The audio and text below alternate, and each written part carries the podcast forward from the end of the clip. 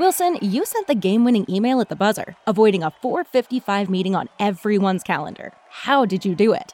I got a huge assist from Grammarly, an AI writing partner that helped me make my point. And it works everywhere I write. Summarizing a doc only took one click. When everyone uses Grammarly, everything just makes sense. Go to grammarly.com slash podcast to download it for free. That's grammarly.com slash podcast. Easier said, done. This episode of Shirts Breakaway is brought to you by you, the fans. Go to patreon.com today to support the show, get access to our Discord and BSBOT and more. Quick announcement before the show Greg won't be making this or maybe next week's episode. It's got some stuff to take care of. We've been doing the show every single week for seven years. Uh, my man's got to take care of some things. So without further ado, let's get some things out of the way. The show's not ending. We're totally fine. It's all cool. Greg's just got to take care of some shit. So I've had my friend Dan come in and talk to me about the Rangers for 50 minutes. I mean, not that hard to do, to be honest, because I mean, there's a lot to talk about. K'Andre Miller, a lot of uh, good vibes with this Ranger team right now, and a lot to break down in terms of what's going to happen in the future. So my friend Dan comes on next week. We're gonna have Fitz come back on the show as well, uh, and it should be overall a good time. It's gonna be a little bit different than usual, of course. No Greg here to do a five minute rant, talk about the Mets. I'll try and prompt Dan and uh, and that from there. So stick with me for the next week or two. Greg will be back, and then we'll go from there. All right, without further ado, here's Mark Messier.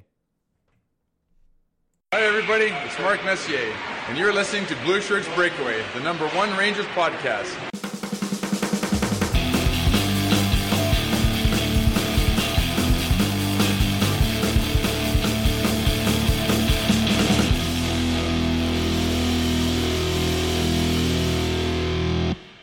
Hey, Breakaway fans, welcome to another week of the Shirts Breakaway. I am your host, Ryan Mead, and this week I will not be hosting with my dear co-host, co-host Greg Kaplan. I will be hosting with my dear friend Dan Daniel. Say hello. Have I ever called you Daniel ever once?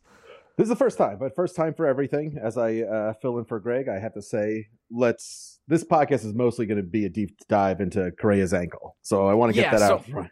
So six years is good for the ankle, and I think 13 would have been the deterioration point, which is why they went six years with the Twins. Your thoughts? Yeah, you know, it's it's still uh, it's still a decent off season for the Mets. You, you know, the you got to trust Cohen and his his top level guys because he's you know he's not afraid to spend money, so that's not what scared him off. So I have faith that uh, that they they realized the long term wasn't good for the team, and It's all uh, it's all Jacob Degrom's fault, and, Oh, and that's God. why this podcast is about the New York Rangers. Everybody, or here the, the other thing we could do. Hey, Greg's not here. All we're talking about is uniforms and jerseys and Oh, yeah, who's captain. fuck yes, yes. Okay, let's let's get right to it. Trouba, I mean, it should be Kreider, and second of all, yeah, it obviously all- should be Kreider, and the, The- new Liberties are uh, they, they have Cursed. The, the, what are they? they're one in six now? one in six. That is correct. Ugh, Disgustingly bad. Yeah, Li- Listen, Rick Carpiniello on Twitter, uh, former beat, beat writer for The Athletic, uh, the man doesn't hold back. Tonight he tweeted, I think they should replace Lafreniere in power play one with Ben Harpur. so Ugh. he, he has some uh, pretty interesting takes, but one of them being uh, burn those jerseys. And I agree with him. That's the one where I'm like, yeah, listen, I think they're good. I have a Libor Hajek reverse retro. I don't know why. By the way, props to Mollie Walker from the New York Post for writing a what Libor Hajek has to do to stay mentally fit during this time when he can't play article today. because, oh my God. also- I guess that's, guess that's where we are. I will note that your Libor Hajek jersey was displayed on the MSG jumbotron on. Thursday in the in the two one overtime win against the Stars. Thank you, thank you. I mean, that's that was the whole purpose of getting it. it's like I would like to put Libor. See, I, I said this on OT on Thursday with Greg, uh, but really, K'Andre Miller fucked over my get Libor to the All Star game situation because K'Andre Miller is so cool and actually good, and then Ben Harpur is playing over over Libor Hajek. But if Libor Hajek was playing, I swear we would have got him there. Yeah, like in a John Scott, like grassroots kind of let's make this happen, uh, even though it's not deserving kind of way. Of course. Yes, Um, it's not, but- not deserved at all. Although- but it would have been hilarious. And nothing against Key, but isn't he like way ahead of Fox in the voting too? Yeah, yeah. Well, So- Ke- K'Andre, well, isn't Fox like a lock to go, or is it just Panarin and Mika um, that are going? Or it might just be Mika was the selected person. Igor? Igor. There it is. Igor is the the locked in Rangers representative. Um, you would think Fox, who should be a Norris finalist, should Literal be going. god. Yes. But uh, honestly, if he gets the a few days off as a Rangers fan, I'm not going to be too sad about it. isn't that what the All Star break? Wouldn't you be pissed? If you were just like selected to the All Star All Star team, and you're like, wow, I could have five days off with my family, or I could go play this stupid exhibition game. I feel like the young guys, especially the the first time, like you love, you are so excited, or that journeyman who somehow like gets there has a has a Jonathan Cheechoo year and all of a sudden is uh, going to the All Star game. You are so excited. And Panarin then, couldn't give a shit less. And then there's those guys game. that uh, when they decide which games in the uh, All Star game they're playing, they pick the ones that would let them leave the earliest if their team loses. Yeah, and I don't blame them at all. Like it's it's totally over for them. Like Panarin doesn't want to go. Like it'll be cool for Miller. I'm sure he'll be pumped to go. Does, I don't even know if Fox cares at this point. like we always talk about quote unquote the kids on the New York Rangers, and somehow Fox is never in that the kids section, but he's a child still, which yeah. is unbelievable. So the the one thing is he's he's got a couple years, um, you know, versus the quote unquote kids because he you know went to went to college and did his little holdout thing. Um, so sure. so, but like, but he's not. Uh, yeah, he's not a grizzled vet. no, what is he? It's his fourth season. What is he? 25, 24? Uh, I just I just googled Adam, the word Adam, like Adam Fox would come up. Like what an idiot I am. Uh, he's 24 years old. Yeah, he's a child. He's a fucking yeah. he's a fucking baby. Um, let's get to some of the game action uh, over the past three games. Since we last spoke, they played the Dallas Stars. You and I were so lucky to attend that game, of which the Rangers mm-hmm. were shut out 59 minutes and 59 seconds mm-hmm. until K'Andre Miller found a way to score. Uh, and by the way, credit to the crowd in the Garden last Thursday because even in the anthem, the crowd was hot. Like you know, like in WWE wrestling, they talk about there's a lot of heat in the crowd. Like, oh, mm-hmm. oh, this is a good crowd. The crowd's hot. That crowd was hot you just from I, the start both said to each other at different points in the game, this might be the the best crowd we've sat for a regular season game that was uh, I don't want to say meaningless, but like it wasn't like it was. a win. It was the Dallas Stars, dude. Like yeah, it wasn't a rivalry game. It was uh, there was there were some Stars fans there. You could hear during the anthem they they shout out Stars every time. Um, you know the the word comes up in, in the the song we're um, all indoctrinated to sing, and they there was like, oh, I didn't even see that many green jerseys, but you just hear them. And so I was like, oh, are there really that many Stars fans there? But uh, overall, the crowd was the crowd was pretty into it for most of the game. And then obviously, uh, when we scored each each of the two goals, insane pandemonium. Oh, it was. I mean, I can't remember a time in the garden like that that I've had personally. So when K'Andre scores that, well, let's talk about the rest of the game because there's only two things that are really important about that game. Sammy Blais literally murders Julian Gauthier. Oh, best um, hit of the um, year. Yeah, best hit of the year. Maybe the most, maybe the most impact he's had on the ice, and it was to Julian Gauthier's chin. Uh, you and I saw it up close and personal. Julian Gauthier was knocked out cold. Um, I think he was really wobbly when he kind of got up. My best guess is that he has a concussion, and we will. He's on the IR now as of yesterday, uh, or sorry, as of two days ago of this recording on Tuesday morning release. So uh, I don't think we'll be seeing Julian Gauthier for a while. And outside of that, I can't like the Rangers went for uh, over four on the power play. That's like everything you need to know before 59 minutes and 59 seconds. That's what happened in the Dallas Stars game. Mm-hmm. And uh, they they got caught on one bad change that led to the Stars goal um, Goodrow was coming off, Mika was going on. There was some confusion. Um, you know, who are you playing the puck? Oh, and it just led to uh, a wide open uh, streaking, um, you know, down the middle. And I think it was they, Seguin, right? Yeah, they, they didn't give uh, Igor much of a chance there.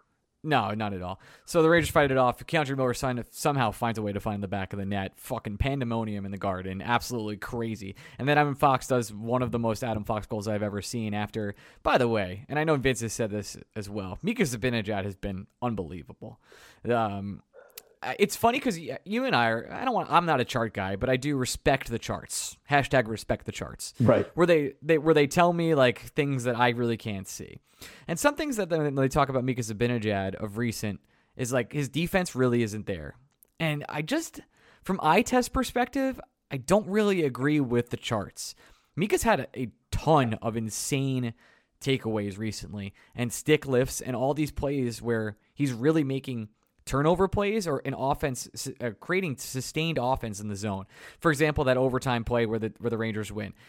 Panarin makes a great move, beats three guys, goes around, uh, gets a shot on net, save and save from Dallas. Great, Otter's awesome. Mika Zibanejad finds a way to to take the puck off the guy in front of the net. gets it back to Panarin. Panarin feeds Fox. Game over when he goes backhand and absolutely ridiculous. But that all happens because Mika Zibanejad has been, you know, found a way to fight through it. He's been a, a, a kind of gritty player, which is something you really don't think about when you think about Mika. No, and uh, with that play, uh, Fox is going to get the accolades for the the great uh, deke and well, backhand, and delicious. uh, especially uh, you know as it's been pointed out many times for a defenseman to have a backhand like that down low.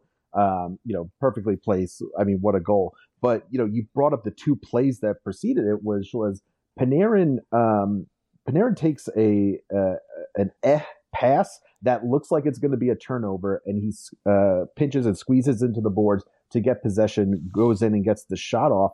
Uh, if he doesn't do that, this whole play never starts. It was, I think, it was a Schneider pass because he was uh, he was stuck on the ice from um, from the beginning and of the OT well, they period. we didn't even mention they started Lafreniere, Chytil, and Schneider. Yeah, which which was surprised, but I, as I said to you at the time, I was like, I think they just had to pick three guys that weren't on the ice for the for the six man uh, last of the you know last part of the game when they were trying to get that tying goal. They needed to get some get catch their breath for just a minute. Yeah. And I know Lafreniere, um, who we're gonna get into pretty deeply later as this podcast goes. For those don't don't know that I sometimes call Dan on three hour car rides and we talk the entire time about like just prospects. Yeah. Just so fucking nerdy. Uh, so we'll get right into Lafreniere at that point in time. But uh, yeah, Mika's just underheralded, It- and it happened again tonight at the end of uh, at the end of the game. Ryan Lindgren's going to get the get the accolades, like you said, similar to Fox, where he just throws his body in front of pucks and goes to the locker room early in the game and comes back. But uh, again, Mika Zibanejad lifted three sticks in a row as the Rangers were fighting off the Columbus Blue Jackets. It's I just Yeah. when I when I see these charts that say you know Mika Zibanejad is not really a two way center, I go I don't know. I watch a lot of Mika Zibanejad and he makes a lot of a lot of goddamn good plays all the time. You know, I, I just as you are, I'm not a chart guy, but I am a respecter of the charts. And Hashtag respect the charts. Yes. and so look, if you're going into certain shot differentials or high danger chances, but like, and I hate you know just devolving into this, but like the eye test is like, yeah, when he's out there, he's making defensive plays like that. Joe mentioned it, um, how Mika came through with a couple. We're going to talk about Joe mentioning things as well. you know, they, and uh, also that whole third period looked like it was coached by John Tortorella. Right, there was just so much turtling and uh, and just hanging on with with that lead. they wanted to go home bad. They played a game versus Montreal, which we can summarize in about 20 seconds. they had every chance to win that game. They didn't. Uh, and sometimes that's the NHL.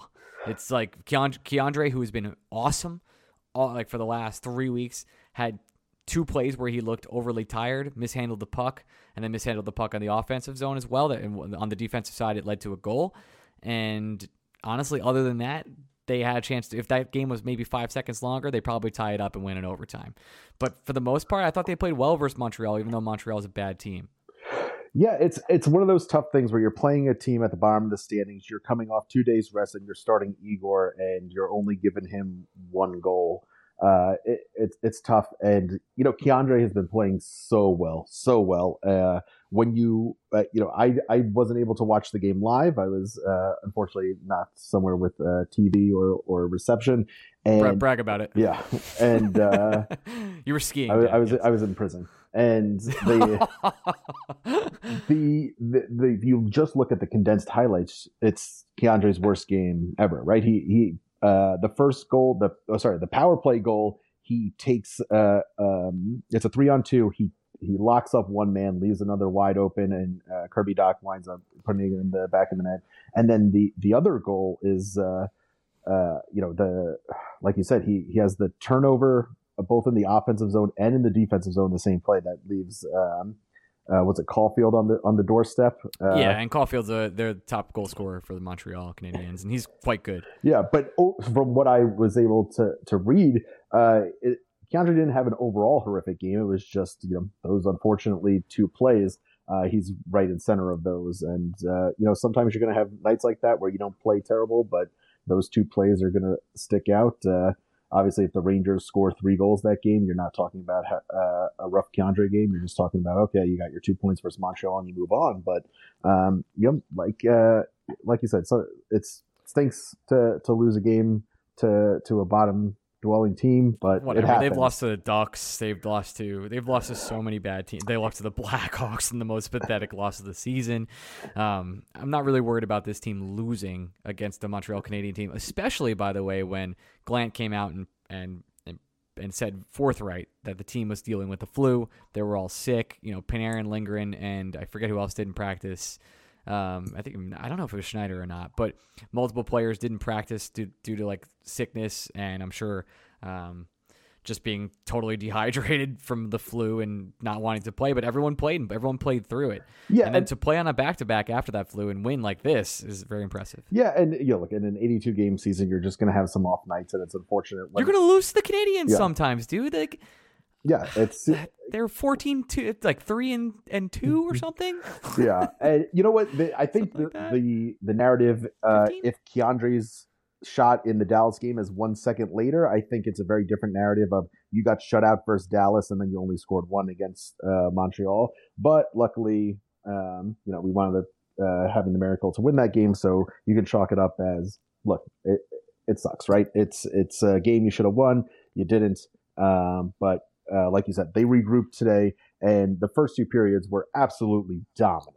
Uh, I, Ooh, I mean, it was like was it 25 shots to 5 They- through 2? I think even like more that? daunting was the, the shot attempts was I, I think I saw 52 to 18. yeah was it Colin who, who tweeted that out it was uh, so, something absurd and um, you know the, the slight credit to the Blue Jackets who seem to be blocking a lot of the shots but um, when you are when the ice is so tilted like that um, it, you know they, it- it's one of those games where uh, I was happy when they got the third goal because it felt like please don't let this team stick around. Um, when they when they let up the the first goal it was like this game's not quite over even though you've been dominating it. Let's you know finishing out.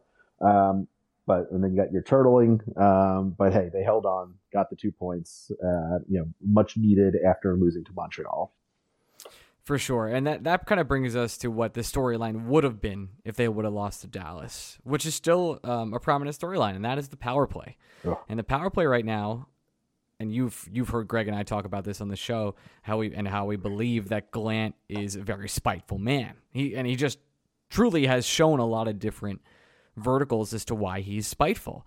And one of the most spiteful things I think he's doing right now uh, is doing the right thing, which is giving Lafreniere top time with Mika Zibanejad and, and Kaapo Kakko, but also giving Lafreniere top time in the power play, which, to his credit, is something we've called for for many years, not many years now, but for to to give one of the kids a chance. Mm-hmm. Here's the thing: he chose the wrong kid, and Kaapo Kakko has been very, very good in the last couple of games. Even though he, I know he had a five game point, no score point streak rather, and tonight he had two assists, which he looked very good on. I mean, the, the pass to Mika was phenomenal. But he's the best right winger on the team and likely the best left handed shot on the team right now. Well, Lafreniere has been struggling. Uh, he can't buy a goal. The confidence you see with Lafreniere right now when you're watching him play is is non-existent. He can't turn up ice. The passing isn't there. You could see him trying to force his way to the net, try to force his way into scoring a goal. I mean, even at the end of the of the game tonight versus CBJ, there was an empty netter attempt where he was blocked and he just looked miserable. And he's not really at like Chris Kreider will be back soon. I uh, I think if it's not on Thursday, which I, I kind of expect Chris Kreider back on Thursday, but if it's not on Thursday, it's the game after, and his spot he will take his his rightful spot back on that top line, which has been by far the best Rangers line all season with Kakko, Zibanejad, and Kreider. But Lafreniere has had this time to make an impact, and I think instead of making an impact, he's actually lowered not only my opinion, but I think the general like I can't tell you how many uh like laugh bu- laugh is a bust responses I get now, and I don't think he's a bust. And I think that's being unfair, especially because I watched Kaapo Kakko the past couple years, and now he's turning into the player I really thought he could be, and the points are coming for Kakko, and there's more points to come. But Lafreniere has, I mean, the one thing that really worries me about him is that the flashes just aren't there, and the confidence just isn't there. And I think part of that is because he knows if he makes a mistake, it's over for him. But Gallant's kind of given him a little runway here, and he hasn't taken it. He's like, we've always talked about Lafreniere forcing his way off the third line and showing his way into the top six and forcing his way with that play. But but dude, I mean, 0 for 4 on that power play in versus Dallas. The power play looked pretty rough even tonight at some points, and uh, he took a penalty on it to make it four and four, and that of course leads to the Mika Zibanejad goal. But I'm not calling Lafreniere a bust, but I just there are some things where it's like, hey man, this is the chance you had to take control of this situation uh, and you've made really nothing of it. And that's kind of on you. I have a, a lot of laugh thoughts, and and for you know this, but for the listeners, I'm a I'm a pretty big laugh stan. I have a laugh jersey. Uh, I hurt my Achilles jumping for joy when they won the lottery for him. So I've been like all in on Lafreniere becoming, you know, a, a star for the Rangers, and uh, it's tough to watch right now. You know, for a while, like you said, we were like, well, he's going to play his way off the third line. He's going to give them no choice but to be a top six guy, even if it's crowded with uh, Kreider and Panarin there. They'll have to move someone to the right or they'll have to bump someone else down. Uh, then the narrative became, well, what do you expect? You're not giving him the chance. And early on this year, uh, there were times when uh, when Laugh was playing with Kreider and Zibanejad, and he he was looking good. There was then there was also that uh, game where the Gallant seemingly out of spite put Kakko, Lafreniere, and Zibanejad on a line, and they looked excellent. And you know, it was out of spite. You and I joked that. Hey, you ever think just maybe Mika Zibanejad is the best center on this team, and he's gonna bump anyone up because Kakko looks better playing with Zibanejad, Lafreniere looks better playing with Zibanejad. Like you see a trend here. And so it was like, oh, well, if Laugh gets his time with Mika and another competent winger, you know, he's going to start showing out.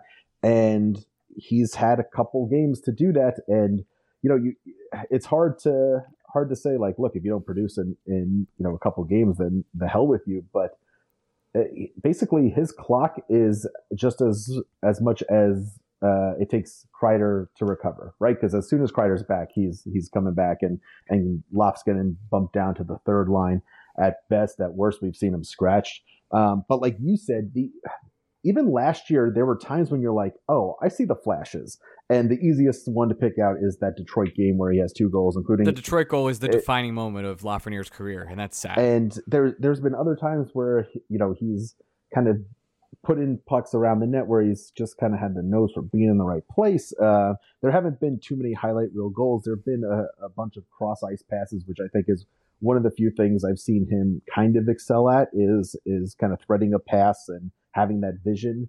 Um, but I haven't seen many flashes this year, and it's become where I'm watching him on the ice uh, every shift, being like, "Well, what is he doing?" And sometimes uh, he, it's almost it's almost like he's being coached in a way that is like, well, if I don't have a talented player, what would I tell him to do? It's like, okay, just stand in front of the net.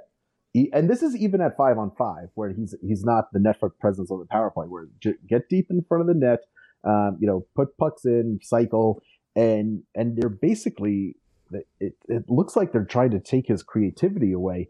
And you know, there's probably uh, a combination of his confidence being so shot that he's not willing to take those risks, as well as um, you know Gallant telling him, you know, you, you just got to play smart hockey and do the uh, do the smart thing. Um, and I don't think that's how you get a player like that to flourish. Because if you uh, if you look at his highlights in juniors, it, everything is him creating and setting up plays, coming on uh, the half boards and and making cross ice passes or coming in on transition and you're not seeing that anymore mostly because he's been told to you know stand in the blue paint and stay you know just cycle which uh, you and i also talked about this. When Kakko has the puck against the boards and someone comes on him you almost are are happy because you know he's going to come out with it and then he'll have that you know split second to find someone with a pass. Every time uh, someone puts a body on Lafreniere I'm expecting him to lose the puck. And, and it sucks because that's not the player you thought you were getting. Um, but he also doesn't have the, the skating of like a Jack Hughes who doesn't have to be that strong on the puck because he'll skate away from you. And so that, you know, not having the skating and not having the ability to win board battles is a, is a tough combination. It's really tough. And one of the things that I've noticed, especially tonight, and I think Kravtsov gets a lot of I don't want to say unwarranted hate because he does get injured a lot, and I think I don't think he was benched in that Montreal game when he took a puck off his leg. He just got hurt and got bruised, and uh, tried to play through it, and I think the coach saw he was hurt, so they they put him down. But tonight, when he scores that goal that from after the Chytil feed, it's like okay, I've seen a lot of Kravtsov this season, and his defensive metrics and some of his defensive play is pretty good, better than Lafreniere's. And there are also times where Kravtsov shows flashes of skill, like where he's like, okay, I'll take I'll take the puck for myself and I'll get the puck deep. You saw it tonight with a high cycle when he was going and just creating and trying to du- dump the puck deep and go find it and get it himself.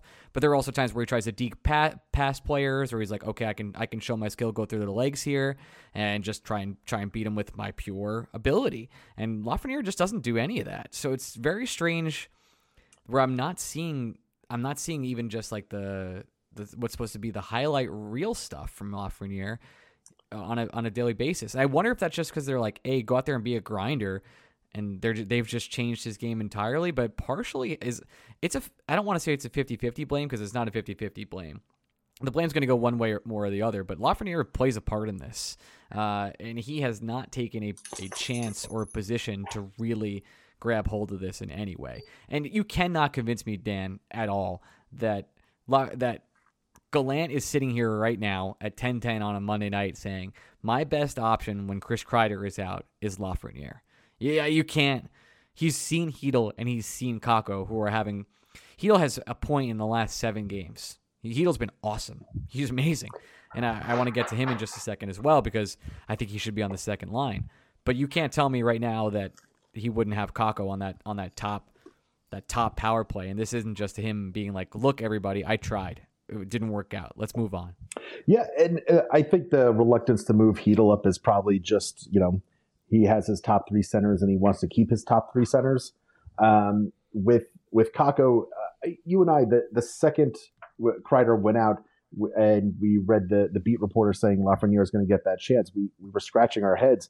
Um, not because we don't think Lafreniere is skilled. If if anything, Lafreniere's skill set probably lends itself to a power play when he has more time to look at the look at the ice and and more time to operate, but not in front of the net. That's never been his game. Whereas Kaapo Kakko has uh, shown that um, you know he can he can bang bodies and he and uh, create there. Uh, and yes, La, the the one thing I will say is Lafreniere has shown very good hand eye coordination and tipping pucks.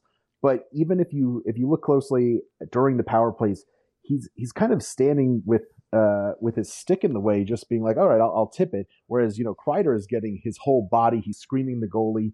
He's uh, Kreider's the best best net front presence in the league, and I think I think somehow he's underrated as well right now. You know, it's look what's happened to the power play with, with him out, and you know, it's not exclusively that, right? The the the opponents are doing a good job of um, you know, after a full limiting the Mika Zibanejad. after a full season of seeing Mika, you know, score those one timers, they're like, hey, maybe we should shade this way.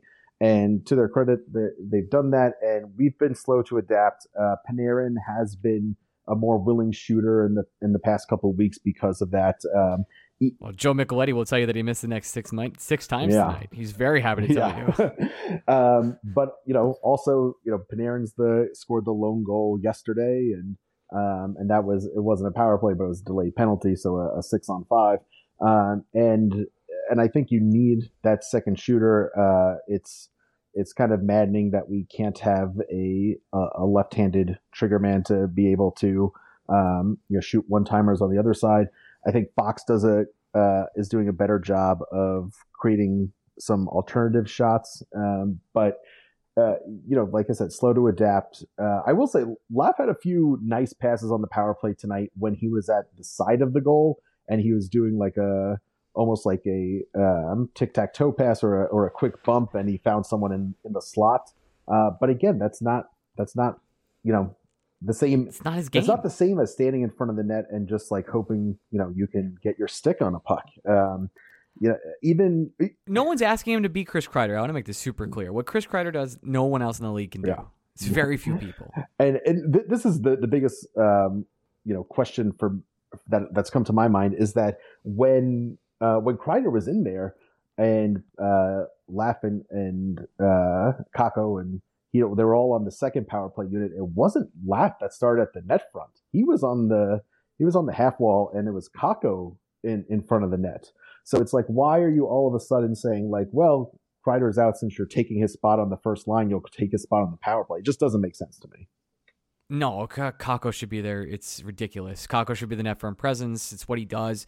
He's one of his best skills is puck handling in small spaces, and that like, I know he hasn't really had like that tipping game uh, added to his game yet, but it's it's it's one of the things he does extremely well, and it's shocking that he's not there. Yeah, and I, I also wouldn't Uh, mind getting Chytil uh, some time in the Trocheck spot, but that's a whole nother conversation. Well, actually, we're going to get to that conversation. So let's take a quick break, and we will come right back. And I want to talk about Trocheck transition. The NFL playoff action continues, and we're one step closer to Super Bowl 57. And for the NFL divisional round, check out DraftKings Sportsbook, an official sports betting partner of the NFL. New customers can bet just $5 and get $200 in free bets instantly. Plus, all new and existing customers can take a shot at an even bigger payout with DraftKings stepped up same game parlays, similar to the same game parlays we do. You know, you've seen them breakaway takeaways parlays. Boost your NFL, winnings with each leg. You add up to 100%. Woo! I mean, take the over on Eagles Giants, take Eagles, take the Giants versus the Eagles. So much fun this weekend to, get in on the action. Download the DraftKings Sportsbook app and use the code Blue Shirts. Blue Shirts. New customers can bet up to five dollars on the NFL divisional round and get a 200 get 200 in free bets instantly. Only at DraftKings Sportsbook with code BlueShirts. Minimum age and eligibility restrictions apply. See show notes for details. Let's get back to the show. And we're back. Okay. Well, we were talking about Trocheck and Chytil. And boy, I think. uh, What was your instant reaction when Trocheck was signed for the New York Rangers? Because you know how we feel. It was the Rangers need a one or two year center, and they cannot afford to sign something long or big to the cap because there's just no way they can do it. They go to sign Vincent Trocheck, who I am a fan of, similar to as I am, as I'm a fan of Barclay Goodrow. I will mention him many more times in this podcast, just like Joe Micheletti does. And, I, but I was just, I'm still sort of shocked they signed him for seven years. Uh, so where you know, were you? I, I didn't see it coming. Right, the the thought was either a they were going to sign Strome or Copp to as much as they could give them uh, without going over the cap, or they were going to sign a bargain bin guy. Uh, I know uh, Greg was hard on the the Paul Stastny, Paul Stastny. train, and you know accumulate that cap space, and then also not have a, a contract tie you down for years and years. So then all of a sudden it was well, the Rangers have uh, interest in Trocheck. I was intrigued, but uh, then you hear you hear the the contract he got, and it was like, well, it's going to be for seven years. And I was like, well, okay, at least that means the number is going to be reasonable. And then I saw the number. I was like, oh, that's the seven year number. Oof. It, it, it was, uh, you know, it was one of those things where this better work almost immediately. Otherwise, this is going to look like a pretty rough contract.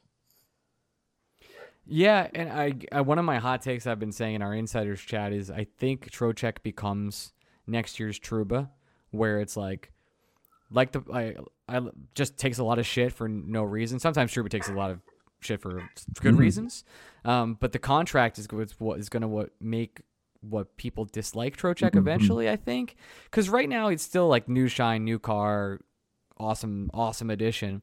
And I totally get why Chris Drury made the signing. Like he's going for it for it now. He knows he has a three year window with Adam Fox in his prime, Igor Shesterkin in his prime, and before Mika and Panarin get too old, that he needs to go for it now. Yeah. Dude, to me, totally makes sense. You won two games But- in the Eastern Conference Finals last year, and uh, it it would be hard for any GM to say, "Okay, now is the time to to take a step back."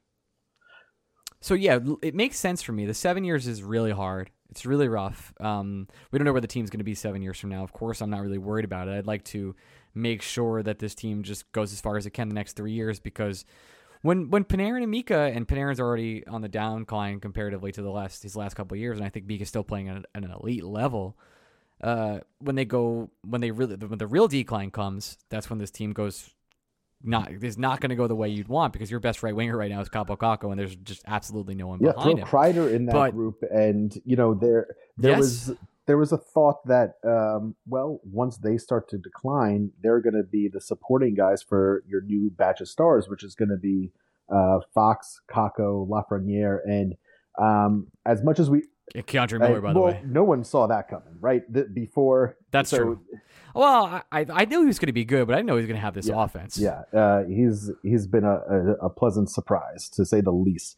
Um, but the, the you know you and I talked about uh, when they were doing this rebuild that um, you know once they signed Panarin, you kind of started a clock, and uh, they've uh, somewhat lucked into having another what you hope is generational goalie, and you know And lucked into having a generational yeah, defense. well that luck or you know he forced his way here. Um, yeah, lucky. I guess you know That's sorry, that's lucky, man. uh, and, and so you know you you already have these building blocks that it's like okay well now's the time and um and speaking of luck to you know getting a first and a second overall pick in the lotteries um you know if they were developing like a lot of the other first and second overall picks were you know if uh, and I get this is the high end, but if Lafreniere is a Hughes or a Matthews and Kakko's a, an Eichel, and again, I know that's not a realistic expectation for every draft, but like think about what that team is right now. Um, uh, If I mean, if that's the case, we're we're yeah, Cup yeah, e- easily. Um, but uh, but uh, you know they haven't are developed that way, and so um, the the thing you have to maneuver now is that instead of giving those guys those seven eight million dollar deals that you thought you were going to give them on their second contracts, you know you you have Kakko on on the bridge, and uh, it seems like Laughs playing his way into into a similar, if not lower, bridge than that. I think I think Lafreniere signs for like two years, two point one. I mean, if you're him, you you don't sign anything longer. You have to, you know, give yourself a chance to, um, you know, up your value. And uh with his pedigree of being the first overall pick, no matter how, even if he plays like this for another two years, he's going to get another shot because you know of what he did in juniors and uh, his pedigree. So there, there's no risk of uh, needing to take a you know five six year deal at below what he thinks is his market. I think Kakko would take a six year deal, something like that. But I think it would have to be like in the six million Mhm. range if they just couldn't afford it. Yeah, I mean, you, um, the contract that was signed today was was it today? The The they Matthew got Boldy. seven for seven. Um, Yep. and uh, you know that's that's. It's gonna look really good in three years, Yeah. by the way. I, I mean, uh, look how good Jack Hughes' contract looks already. But uh, um, yeah, and, and and so I- going back to the original point of you know when you're signing Trocheck, it's like yeah, just uh, you know just worry about the next three years, and the only way to get Trocheck at, at that cap hit, which I still don't even think is that reasonable, is seven years. Like you know, screw it, we we're in this for three to four years, and uh, who cares what the last three years of this deal looks like? Which is also probably what they said when they signed Barclay Goodrow. Um, but you're right in the sense that uh, with the oh they're going to hate Trocheck's contract because if Trocheck had Goodrow's contract, we're probably like oh what a good value signing, and if Goodrow had Bros- If Trocheck had Goodrow's contract, I'd be like, wow, what a goddamn and if steal. uh, Goodrow had Brodzinski's contract, you're like wow that's the that's the guy every team needs. Instead, I asked you uh, when we were at the game. Uh, this is uh, my own five star question. If the Rangers got one amnesty right now, who are you using it on? And there were a lot of yeah, this was the argument. The, yeah, the am- I, it's funny because I was just I, I was listening to Simmons and Zach Lowe today, and they had like a twenty minute conversation about amnesty clauses, and I was like, man, would the NHL ever do that? Well, they did. I just can't see. I just can't see them doing it again. It would have to be well. I would say it would take something drastic, and if a uh, if a pandemic that you know killed their hockey related revenue didn't do it, it's going to be tough to uh, to see them doing it again. Fair. I don't know the answer, by the way. It's it's probably Trouba, but I, it's funny you mentioned this because I was thinking about this question today. It- let's say that the Rangers do buy out Trouba. Uh, they're not going to. Just want to make that super clear. But let's say let's live in a theoretical world.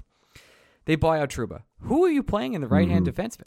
Like it's Nils is gone, and I don't think the Rangers really love Nils in general. Uh, mostly because I think Nils his value really came from running power play one, of which he's not really doing in Dallas either. And it's not like he's ripping it up over there. And and well, let's admit it to ourselves: playoff hockey is way different than regular season hockey. And Jacob Trouba, whether we like it or not, is way better in the playoffs than in the regular season because he's well more well suited for that kind of game. So while he will never, ever, ever, ever live up to eight eight million dollar contract, I just don't know who. It's it's really hard to find quality right-handed defensemen, and that's why when they found when they were able to trade for Jacob Trouba and sign him to that contract, they were like, all right, here's a guy who put up points in Winnipeg, who's defensively like a stalwart, and he's going to be a leader of our team for years to come. He wants to be here, and it just didn't work out that way. Adam Fox became who he is, and and literally the best defenseman in the NHL. And Jacob Trouba is now sitting here at, with the C on his chest, probably not worth more than four million dollars a year in terms of terms of his yeah. I, I, mean, you can make an argument that it, it, could be a little bit more than that, but when um, whenever you look at Trouba's struggles, you also have to remember he's he's not being relied on you know to to go up against the the top uh, line of other teams anymore. Like I think I'm sending out Fox and Lindgren when uh, when it's t- you know crunch time and and I see the other. Oh yes, you absolutely and, are. Actually, sometimes you're sending out Fox yeah, and Miller. Well, they, uh, I mean, look, they you when you got Jacob Trouba, you're like, oh, this guy could bring some offense. Um, you know, he was for the most of the time as Winnipeg, he was playing on that second pairing um, with uh, Morrissey, I think, and you know you saw you saw a guy who had the ability to take that next step up and be on your first pairing, and uh, unfortunately, it just hasn't shaken out that way. If anything, um, you know he, he's a step behind what you know people thought he was in Winnipeg, which was that extremely solid uh, second pairing guy which is why this is like comes back to the amnesty question. Like I think it's between him and Barclay Goodrow, who I think will, excuse me, be bought out or possibly traded this offseason anyway, and mm-hmm. Trocheck. Mm-hmm. Because the point I wanted to get to at the beginning of this is, I don't think the Trocheck Panarin thing is really nope. working. Trocheck, his his skill set is two way forward, pest can I mean he's hit every single post on the side of the uh, like in the NHL this year. Guy, I mean the, uh, the guy can't he can't buy a goal similar to Lafreniere, but he at least has created offense, hasn't been able to finish it. But his offense is never like his number one thing. It was that he's a two way center that can, you know, drive play not in a major way, but they just haven't met. He hasn't meshed with Panarin at all, which is why it's so funny and weird to me that we haven't moved Chytil up because Chytil has become and is becoming very quickly one of the best forwards on this team. I think he's fifth in points. Uh, he's he's been he's getting less ice time than other players and is producing at a higher level. He's become a point per game player the last seven games. That's a seven and seven. If you were wondering how that works, uh, math, baby. And then to not have him play up with Panarin, like I, I saw a lot of people like, hey, Kravtsov's holding Panarin down. Like I don't think it's Kravtsov that's doing that.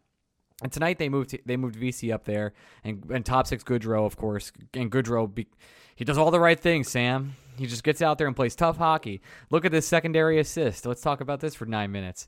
Um, and I like Goodrow a lot but he's not a top six guy. He can be up there. He can do those things. And Trocheck just hasn't meshed with Panarin at the level I was ever really expecting. And I know and Greg's not here to call me a shithead so I can say this. I I know that Ryan Strome was um, not the answer for the New York Rangers, but he was absolutely the answer for Tammy Panarin, and he has not been the same player. Yeah, and which is another reason why it was a, a gamble to to move on from Strome and, and bring in Trocheck. Uh, you know, especially I think Strome signed for a, a five year deal in Dallas. Five similar similar um, AAV, yes. But it was, in Anaheim, you know, when you looked at the the available options, it was you had Strome, who you know has the chemistry with Panarin, who um, you know played that bumper role in the power play. You had Copp, who uh, fit in uh, on the team great. Yes, he was playing mostly wing, but uh, played center at, at times when uh, when it needed, uh, when the lineup needed just for him to to slide over. And instead, you were like, "Well, let's roll the dice." And it's risky to do when you when you already have such a um, you know a solid core in place, and uh, you know sometimes it comes out snake eyes. And I'm not saying that Trocheck is uh, awful, the worst player in the league, but uh, on just no, during no, no. conversation, we've questioned why Chytil isn't in for Trocheck on both the second line with Panarin and the power play. and to, to be honest, Trocheck's kind of what you think of, of in a in a third line setter, right? Some guy, a guy who can provide some offense, but is going to be defensively responsible. He wins his faceoffs, um, and you know that. Yeah, that, that's why that, he's on the power play to win there's, the faceoff. There's two reasons why I think it's one that he's uh, he's going to win um, the faceoffs, which is also sometimes why he starts out in, in overtimes, and two, which I hope isn't the case. He talked about playing on that power play one before he, you know, even put on a, a jersey for a press conference, which means assurances were made to him that he was going to get that spot. And I hope that's not the reason he is still playing with Panarin and he's still on power play one because uh, you know, that's got to be thrown out the door. You already gave the man a, a great contract for him. So uh, push that aside. Now you just have to do what's best for your team, which is often a foreign concept for, for Mr. Gallant. But uh, I think it's it's time to you know see Chytil in those spots. Yeah, I agree with you entirely, and and I, I want to make sure this is super clear. Like, I'm not a Trocheck hater, but it's just worth talking about these kind of things. Where and I, and again, hashtag respect the charts it's mostly red bar bad. like that's for for Trocheck. It's it was when I saw the charts, I was like kind of shocked. I was like, has Trocheck been this bad this season? I don't think he's been this bad. He's been solid. He's been a good player. Watched him play. He's bringing. He's brought a lot to this team, and I think he's like a, a good locker room guy and all that. And of course, I'm glad he got that. But he definitely, like you said, he definitely got assurances before he got here. Like even in his in his opening press conference, he was like, "Yeah, they told me I'd play with Panarin. That's awesome. Could have played in the power play one." We all we were all like, yep. "What? Yep. what? Wait, hold on. Have you you have the first and second overall pick? Like, let's do that." And then not that Lafreniere has had any great shakes to to take that. No. Um, any other burning topic you want to talk to before we talk about? Yeah, so just uh, you know, since the since the last time you did a a full show, it was we got six out of eight points. Right, we we beat Minnesota, Dallas, and Columbus. We lost to Montreal, which, as we discussed, is a eh, game. You shake it off. Um, you, you take happens. six out of eight. You know, pretty much every time. Um, it's hard to ask for more than that. Uh, the next stretch uh, home for Boston, home for Florida, at Toronto, home for Vegas. Oof, oof, oof, oof, oof. Chris, Chris has got to come back for yeah, that. I think he knows. Uh, you got two days off before Boston. Looking at the standings right now, uh, unfortunately, the Devils uh, won today. Yeah, somehow. they they had a little miracle of their own. They were they were down uh, by a goal to the to the Sharks and scored with a, about eight seconds left, I think, and then won it in a shootout. But the Capitals also came back uh, down 3 0 to beat oh, the wow. Islanders, which is awesome. Yes. And so the Islanders and the uh, the Islanders are starting to fall down a little bit. They are 4 2 and 2 in their last 10. Uh, the Penguins are 3 6 and 1, by the way, and aren't haven't been able to put it together just yet. So the Rangers have 57 points. They're seven points up on both those teams, and uh, they do have a game in hand uh, on or rather, they've played one more game, the Hurricanes and the Devils, who both have 62 and 61 respectively at this recording. The Metro is hell, but they are starting to. The Rangers are starting to solidify themselves as one of those top four teams. I'm not really too worried about it just yet. I think your question is how many points do we get in these next four? I mean, so first, I'm just looking at the box scores from tonight. The Penguins were losing to the Ducks and tied it with 25 seconds left, and then won in overtime. I hate and the Metro, then, dude. of course, you know the Capitals did beat the Islanders, but it was in OT, so everyone gets a point there. Uh, you know, not a not a great night for uh, out of town scoreboard watching. No, I hate it, and I I would say the Rangers get five points in the next next four games here. I could see them taking it overtime. I the Bruins game is going to be a bloodbath. The Bruins are mm-hmm. so good right now. They're seven one and two in their last ten. The team is a wagon. I'm uh, I for some reason the Rangers always play really well versus the Maple Leafs. Like I don't it's know why that cra- is. I would never have do. thought this going into the season, but it, it's crazy to circle the Florida game as like that's your must win one because you're really going to need those two points. Oh yeah, that's you you you have to have those two points, and then I think uh, I think they'll take care of business too on uh, Pride Night versus the Eichel and uh, the Vegas Golden Hope so. Knights. And I know the Knights are Knights are good, but they just got dominated tonight. Yeah, well, uh, I I think I would take five. I mean, um, you know, I'm happy with four. I'm happy. I'm happy to split the next four. Cool with it. Totally. Yeah, that's this is one of those stretches where you know keep your head above water. That's it. That's it. Let's get some five star questions. If you want to leave a five star question on the show, you can go to Patreon. Our Discord is open. You can leave a five star question there, and we read them on the show every single week. Uh, okay, this is from EP uh, episode 29 or is EP? I don't know. His name is K'Andre. That's funny. That's cute. What would you pay Ke- K'Andre? And do you think it's the right do it right now or over the summer? You cannot do it right now because you have no cap space, and the cap space you do have, you need to use at the trade deadline. So they will pay him over the summer. For what I would pay K'Andre. Well, Ryan, way let me, let me let me interrupt To- you. Whether you lock him up now, that's not going to change his salary for this year. So you're you're not you're Oh, not affecting apologies. this year's cap, no matter when you if you sign him now or in the summer. Uh, K'Andre Miller is going to play his full season before Eh. he accepts anything because he knows how good he is, and he has come out personally and said, "I'm and getting that if back." you're if you're the Rangers, Like- uh, has has his stock ever been higher? This right now, precisely in this moment, might not be the best time to sign him uh, after his uh, you know last couple games. Um, Oh, can we do the trade Oh, value sure. game? This is great. I love doing this. Trade value. Who has a higher trade value, Kakko or, or K'Andre? I think it's got to be K'Andre. I think so too. Kakko or Chytil. It's That's tough. I think it's still K'Andre though. K'Andre. Oh, yeah, that, that's unfortunately that's that's uh, that's an easy one. It's uh, K'Andre uh, by a mile. Yeah, I know, but it's like that. I think he's the most important kid, and I think they know they have to lock him up and find a way to do it. Whether that's getting rid of somebody else on the team, you cannot. K'Andre, like without looking, do you know how old K'Andre is?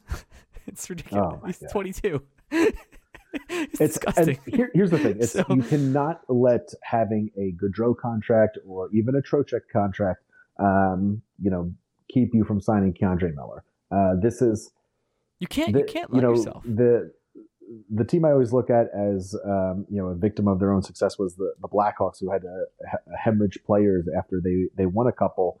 Um, but we haven't won anything, and we're you know we're already talking about like, well, we're not going to be able to keep all our good players. It's like, well, stop signing the mediocre ones. I know. It's like Goodrow's replaceable. He does a lot of great things, and he's a very, very good versatile player. But Jimmy Vesey's right there. He signed for three years. Yeah, and a variable 800k. So even if, even if he starts to slip, uh, you know, he uh, you know you could just bury that. Uh, I, did did he get any no move or, or clauses in that? So No, so yeah, no. Oh, what a what a what a beautiful. but they'll be loyal to him. You know how the Rangers Yeah. are. Yeah, but it's one of one of my favorite signings of, of the Drury era. Uh, to answer the question though, what would I pay K'Andre is way different than what K'Andre would accept because I I think the play right now is is kind of the Matthew Boldy contract, but maybe a little lower he'd go for, which is like the would do you think K'Andre would accept like a 5.5 or a 6x7? Like if I was his agent, I'd be like absolutely not. I, that my my dude and my my guy's a top left like prime defenseman. He's not like I wouldn't sign. I, I wouldn't sign long term because I think I can get an eight well, if his agent like, came to you and said we're it's seven uh, times seven, or give us a bridge deal, we're not going lower than seven times seven. I think I'm giving him the the seven by seven. I don't know how we do it, but I think you have to find yeah, a way. I think because the, the alternative you you have to hold K'Andre. You have to hold K'Andre until he's thirty years old. is you know you have a, a couple RFA years to play with, um, but once he's eligible for arbitration, they're going to be relatively high arbitration awards, and then it's going to be the, cap will have gone gone up. So even if you give him the same percentage deal, it's going to be way higher. Uh, so I think uh, you know I think now is the time before you get the the cap jump and uh, we've heard projections where it'll go up a, a little next year and then the, the following year it'll really bump up um, you want to get everyone uh, you know all your young talent locked up for as long as possible before that big bump This is from EXO. From what you've seen so far, do you prefer Panarin playing with Chytil or Trocheck? Who is your preferred right wing option with either C choice? We kind of talked about this a little bit. I'm going to make just one more point. I really think Kravtsov and like Artemi Panarin wants to play with Kravtsov, and that couldn't be more clear. And I think he sees that he can get that kid going. Now that what Artemi Panarin thinks and what actually is true is totally different because the the players that Panarin has succeeded with have not been those kind of players. They've been Colin Blackwell. They've been Jesper Fast. They've actually been Barclay Goodrow. I cannot believe I'm saying this, but that's that's where that's where Panarin's been the best. So that's why I think if you're gonna have, he needs to have a playmaking center and a dirty work right wing which is why it's kind of fine to have Goodrow play up there once in a while. But I think he's going to try and uh, transform. Like that second line should be Panarin, Chytil, Kravtsov, and Kravtsov's playing like the. He needs to be a little bit more physical, and I think Panarin's trying to shape him into the skilled version of Jesper. Yeah, I think you know it's definitely possible that uh, Panarin knows he needs that uh, playmaker and that grinder to, to play with, and he sees Trocheck as that grinder. So he's saying, "You're giving me uh, someone with skill. You're not giving me uh, a Goodrow. You're giving me a Kravtsov that has the you know more offensive upside." Um, you know, as we said earlier, we would love to see Chytil playing with Panarin. Um, as far as who's going to be on that right wing, could it be Kravtsov? Sure, but that uh, you know that line then leaves a, a little bit to be desired defensively, um, and then kind of leaves you with a, a, third line of, I guess, uh, Trocheck, Laugh, and Jimmy Vesey, or or or Goodrow. Sure. I, the, yeah, Goodrow's fine there too. It's fine. It's totally fine. Um, David asks, uh, 79 and 23 forever. Uh, it'll be forever when we need a goal in the last three minutes, but otherwise, like Lindgren's been a sol- like a, sol- a solidified top pairing defenseman. Yeah, I, it's um, it. Lindgren's name is going to come up again when we when we eventually have to face the you know pay the piper. There's going to be casualties, um, and it, it's hard for me to to want to let him go in any type of situation because Fox is so good and uh, Lindgren has been his best partner right? It, it's just you know someone that they get stapled together and they both had success. And sure, Adam Fox. Chemistry, chemistry matters. It's like when your podcast host doesn't show up. like you have to find a way to score in the last four minutes, which is why I called you. Oh, poor Greg. Greg did tell me he wasn't coming. I want to make sure to, I'm not starting any rumors. Like this is yeah. this was planned. Um, all right, that was funny. Uh, this is from Isbox. Does Panarin's celly kick for Fox's OT goal properly quantify the excitement that is building around this team? Challenges aside, this this team's awesome. It's, it's just this team knows it's awesome. It's just that, and that's what makes it not awesome sometimes. If that makes sense, it knows how good it is, and it just wants to get to the playoffs healthy, and it's trying to do that. But when this team fights back, they're the perfect playoff team. They don't win by a lot. They don't blow teams out, but they find and grind ways to win games. And that's that's what you need in the playoffs, and that's what this team has done. Not everybody can be the Avalanche and just have a million utility guys and Nathan MacKinnon and Cal Makar, full skill everywhere. And that's I even didn't even mention like five other amazing skill yeah, players.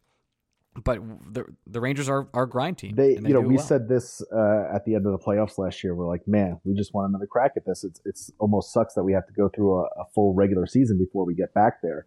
And um, you know, the, as of late, uh, you know, as people like to say, ever since the helmet throw, uh, our record looks pretty good. Um, but team's good, you know, man. But like, looking whoa, at you know where we are in the standings, you know, nothing's guaranteed. Uh, it's going to be a fight because you know the Devils obviously came out with such a hot start; they banked so many points. Um, I think uh, you and Greg greatly exaggerated the the Hurricanes' demise before the season. Um, obviously, I think they're gonna be at the at the yeah. I just thought it was over. Yeah. Um, you know, they, they added Burns, I was wrong. Uh, and, and Pacioretty, who obviously got uh, had had the injury and and uh, you know before um, uh, before the season even started, but uh, they got him for free. So um, it, as much we, yeah, we looked at, we know, saw, oh, I know, we, I know. I was scared of the Devils this year, yeah. and I was right about the Devils. That. Look, they got they're getting competent goaltending, and, and look what they could do. Uh, but it's going to be. It, I think it's going to be a dogfight, just you know, finishing the the um, you know the regular season. And to to me, it's it's not going to matter much um, where we get seated as long as we're not having to go to to Boston, uh, you know, for a first round. I I will take one through three in the Metro and know that I have to play some combination of the you know Devils, Hurricanes, uh, Penguins, Caps. I'm cool yeah, with all those yeah, matchups. I just though. like super. You just don't want to be in a Boston. scenario where, like, if you get past Boston in the first, your reward is like uh, the the Maple Leafs team ready to break the curse, or the Lightning again. I also don't want to be the team that the Maple Leafs break the curse against. Like that is that's something I I don't know if I'd rather lose the Oof. Devils or the Maple Leafs break the curse against me. Like that's that's hard. Um, we have Let's a couple go. more here, so we got to keep going. This is from Sh- this is from uh same Seamus. Oh, what's wrong with me? Seamus is Duclair the forward we sh- they should target. Returning from an injury in Florida has either eh, to either move him or money for money, or or oh sorry, either have to pay him or move him for money. He makes three million dollars a year this year, and next year. Shoots well, skates fast, like a juiced up Vatrano. Uh, I think if he was just for this year, they would go for him, but because he has two years, they won't do it. Unless, I, think I mean, that simple. Can I interest you in a Barclay Goodrow? We just talked about how you might have to pay K'Andre Yeah. Miller seven million dollars. Like Yeah, Duclair. Uh, not doing it. you know, he was he was part of the Yandle trade, right? The um, uh, and he, he had flashes here, and um, you know, he had some ups and downs, but became a pretty reliable goal scorer. Some very much like a Vatrano. Um, and it seems like someone you kind of need on this team. Uh, you know, as much as uh, again, you and Greg going into the season, were like this team is better than it was uh, than last season, and I I agreed when I, when I looked at the uh, the start of last season's roster, but not the playoff roster because they had they had just brought in the perfect reinforcements, and uh, Drury has a has a tall task to do that again, um, especially because uh, he's hopefully gonna have you know once he got rid of Reaves, he's gonna have a little bit of cap space to play with after all the accumulation. But like you said, can you take on a single penny for after this year with all the with all the people you're gonna have to pay? No, dude. Absolutely not. Can't do it. Uh, this is from Jay White, one eighty eleven. Uh, this is a this is a Vladimir Putin question. So, So we'll just skip here. it. Uh, not to get po- yeah, yeah, not to get political, but as a teacher of current events and a lecturer on conflict, do you believe the NHL reporters have done enough to ask Ovechkin about his connections to Vladimir Putin? I think they have, but you can only do it so often.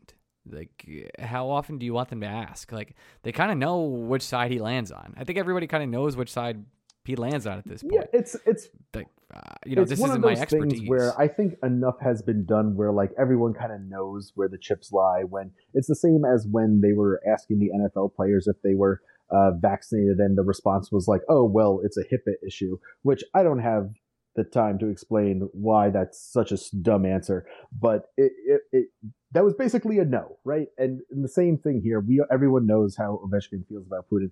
The last thing the NHL wants is that to be at the forefront because every time Ovechkin scores a goal, you see, uh, you know, his big goal counter, you know, chasing Gretzky going up. And the last Yep. thing you the Yep. NHL wants is, um, you know, uh, Canadian hero Wayne Gretzky, whose face is going to be printed on their money and so at some point, that you know, getting passed by pro Russia, pro Putin. Um, uh, Ovechkin, uh, that's just not the narrative you want. You want it to be a celebration.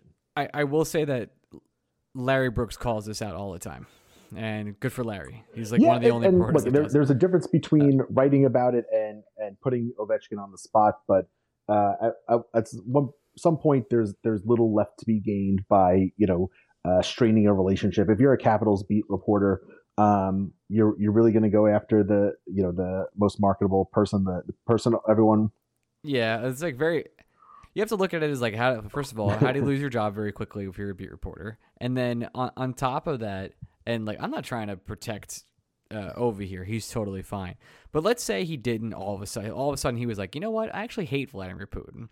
And he came out and he was like, you know what? Screw you, Vladimir Putin. I hate your ass. Go USA. It's the best here. I live here. I love it. Um, that would probably put his family in a pretty Yeah, interesting see predicament Panarin, over back in Russia. Uh, Yeah, it's like- and we've kind of seen how that works. So it it's it's way more difficult than just saying, "Hey, can you ask And- him about Putin every single time?" and th- this might more be layers. stretching it a bit, but like honestly, with the slight possibility uh, of it happening, do you want to be the beat reporter that pisses off Vladimir Putin with your constant questioning and you know risk some kind of you know whatever from even here in the U.S. It- yeah, so many layers to this. It's it's ridiculous. But uh, let's all remind everybody that Artemi Panarin Yeah. has a Nokia phone, and there's and there is Yeah. a reason for and it's that. not because big time.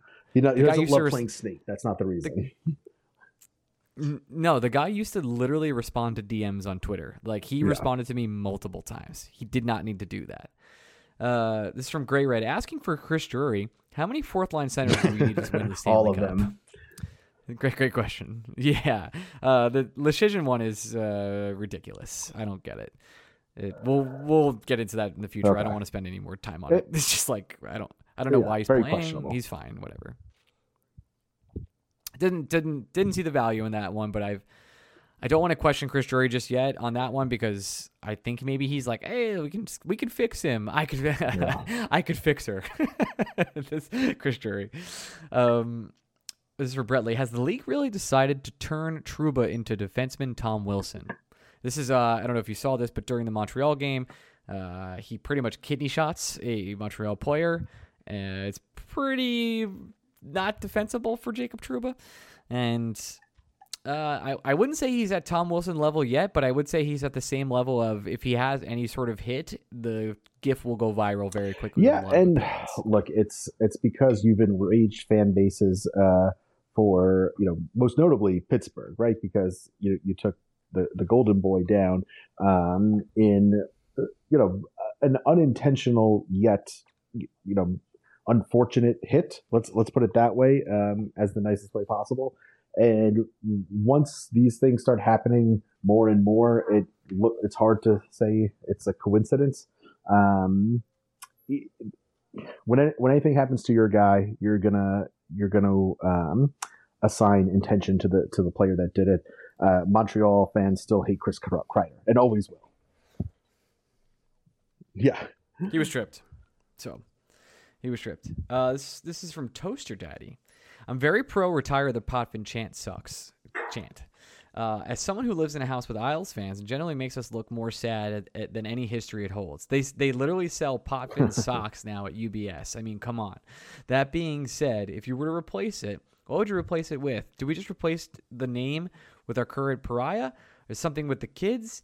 A, a Jacob Trouba choo choo chant? Something I, uh, you know, we've gone to a lot of games here, Dan. The Potvin Chucks chant just doesn't do it for me. I never join in on it. I don't really get it. I think a lot of the fan base, the the modern day fan base, doesn't really understand even the history. Potvin was generally very good. Um, it is just something that's not for me. That being said, I don't really know if there's like a good replacement. Uh, there's a lot of fun stuff you can do. I think you can look to soccer culture and do a lot of fun songs and singing. That's just not American hockey culture at all. Uh, and I'm not sure we'll, we'll, replace it. It'll be around for a while. I think it'll yeah, be around I'm, next 30 I'm years very pro chants uh, that are distinctly from you know a, a given team. Um, so when you hear the whistle, you know even if you're not at Madison Square Garden, you know what it's about. Uh, you know that the Potvin Sucks chant is coming, but the actual you know, like you said, who who even remembers Potvin? Like I I'm not sure. I understand the reference. I'm not sure if I've ever gone back and watched the play that has led to it. Um, I would love to replace it with something pro Rangers or at at worst like at least something that's anti-arrival, like make it a, a general Islanders I, thing. I would just like to scream, "Forget about it," and that's why Ryan's not in charge of chants. Forget about it. Uh, this is for a match action. Final question. There was a moment in this game versus CBJ where Johnny Brodzinski, Sammy Blais, and Jake Leschyshyn were all on the ice at the same time. Totally unrelated. Do you think the Rangers will be active at the deadline? Um, you know, look, they they have two forwards out, right? It's uh, you know, th- those guys are. Yeah, th- those guys are on, Gauthier. on the ice. They're, they're, those guys aren't even dressed at the same time when we're healthy. Um, that said, uh, how often do you get through a long playoff stretch with with no players having to take a game off? Um, I will say that Johnny Brodzinski probably ends up starting. That's not wild at all. I think uh, I'm at this point. I would be surprised he's, he's if he doesn't. He's fine. I, Sa- Sammy Blais, the, the, players you mentioned there were Sammy Blais, Ben Harpur, and Jake Leschyshyn, and those three players will not see the ice in the playoffs. I think they I think the Rangers will go out and get a depth forward, maybe a, a right wing, and I also think they'll get a left wing defenseman, uh, uh, yeah, left-handed defenseman. Rather, uh, sorry. It's one of those things where you uh, the you saw Justin Braun sign with Philly again for a very small contract, and you're like, ah, would, would it really have been bad to to bring him back? Um, and yeah, may, maybe they just had more faith in um, you know Jones than uh, than they turned out to now, but I've, I've said this a lot, but I think I think Drury kind of mandated Gallant to to have certain mm-hmm. players on the roster, and I think Jones was one of those. And then yeah, it it's um, it's one of those. do you let the the cook buy the ingredients things? Because uh, Drury can can do Exactly. everything we want him to do and make the optimal roster, but if Gallant's not going to play it, what good is that optimal roster? Um, you you might you know the it might have to be more. You make the optimal roster for what you know your coach is going to do, which is not the same thing. Totally different. Dan, cannot thank you enough for filling in for Greg this week. You may fill in one more week after this. Um, I'm sorry, everyone, that you didn't have to listen to Greg talk about the Mets this week. He will return shortly. No Uh, one can anything you wanna replace Greg. I'm just keeping the seat warm. That's it, baby. You get it. All right. We love you guys. We'll talk to you next week. You can follow me on Twitter at Orion Mead. You can follow Dan Nowhere. And uh, we'll see you guys for BSBOT. I'm going to have my friend Matthew Kine join me. See you guys then. Love you guys. Bye. All right, it's the end of the show, and I want to thank Dan right off the rip before I start thanking NHL Insiders Club's Patreon members uh, for taking time out of his week to come talk New York Rangers hockey with me, with Greg on a, a very, very extremely temporary hiatus. Uh, honestly, love the guy. Been talking to him for years. Met him. He he's one of the people that hosts the Reddit Rangers meetup. Um, he's been great for the community, and it's always awesome talking Rangers hockey with him. So thank you to Dan. And without further ado, let's thank some of the NHL Insiders Club members who make this show possible every single week.